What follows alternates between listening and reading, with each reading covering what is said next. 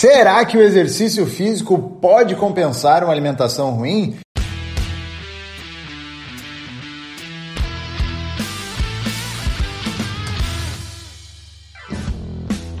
E esse é mais um episódio do Conexão Saúde Performance, o podcast que estreita caminhos entre a sua saúde e a sua performance. Então, um assunto que muita gente gosta de ouvir, quer saber, será que eu posso comer para treinar? Será que eu tenho que treinar para comer, Rodrigo? Cara, essa é uma pergunta que a gente recebe muito, que é assim, ó, a pessoa muitas vezes não quer cuidar da alimentação, tem preguiça, não, não quer se realmente se expor a isso. E aí ela vem com a pergunta mágica: será que se eu fizer exercício físico, se eu fizer atividade de qualquer coisa, será que isso pode compensar uma alimentação ruim?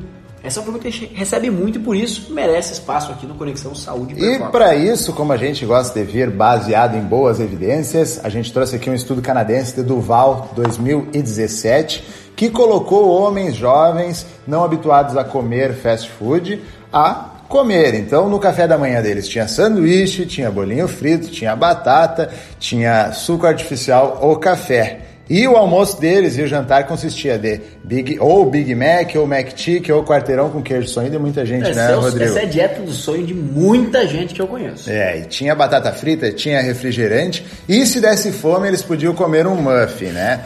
Tinha tudo para dar ruim. Vocês concordam? Acho que concordo, né? Mas o que, que aconteceu? Não deu ruim. Por quê? Eles foram colocados a fazer um protocolo de treinos chamado HIT. E que consistia o HIT deles aí, Rodrigo? Bom, o HIT deles consistia em 15 tiros de um minuto, tá? Com intervalos também de um minuto. Eles buscavam alcançar 90% da frequência cardíaca máxima. Feitos em esteira, tá? Isso, todos os tiros feitos em esteira. Isso garante, então, que mesmo em dias de chuva eles não iam poder burlar o sistema e querer falar que não ia fazer treino, né? Afinal, eles estão tentando então observar a influência do exercício na alimentação. E através disso eles conseguiram perceber que não houve mudança na composição corporal dos indivíduos.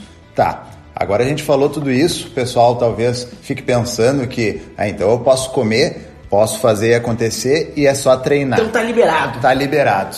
E talvez alguns que queiram interpretar um pouco mal pode pensar que a gente está dizendo que comer fast food é bom. Não, não é. E nem que o HIT, em que algum treino faz mágica. Mas o que, que acontece? E que a gente conversa muito aqui né, nos nossos episódios aí, se vocês acompanham, que o equilíbrio é a chave de tudo. E que treinar te possibilita não viver uma vida tão restrita, tá? Então, se eu treino, e se eu treino intensamente, quanto mais eu treino, eu tenho a possibilidade de comer mais coisas que eu gosto. E fast food é que Sim, muita gente acaba é, na gostando. Na grande maioria né? das vezes é o que as pessoas gostam de comer no seu, digamos, nas suas refeições mais livres, nos seus momentos de lazer, nos seus momentos de interação.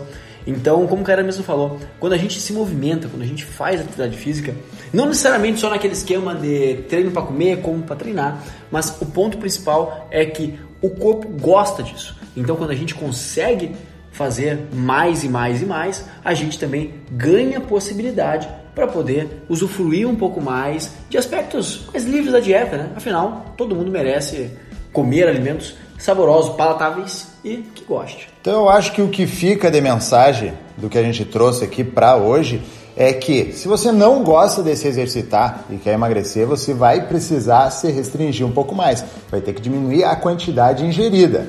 Agora, se você não tem problema com se exercitar, gosta de comer, vai ter que se exercitar mais, vai ter que aumentar o seu gasto energético, assim como nós fizemos, Sim. né? Quem nos acompanha aí consegue perceber que a gente gosta de comer coisas e coisas boas, mas a gente também rala no treino aí, tocamos ficha e é assim que acontece. Então, não gosta de treinar, fecha mais a boca gosta de treinar, treina mais e pode ter um pouquinho mais de liberdade, mas tudo na vida é um equilíbrio, né, Rodrigo? Exatamente. Não adianta nada, nada, nada, nada. A gente não viver com equilíbrio na vida, porque assim a vida não tem graça, né? Não tem graça.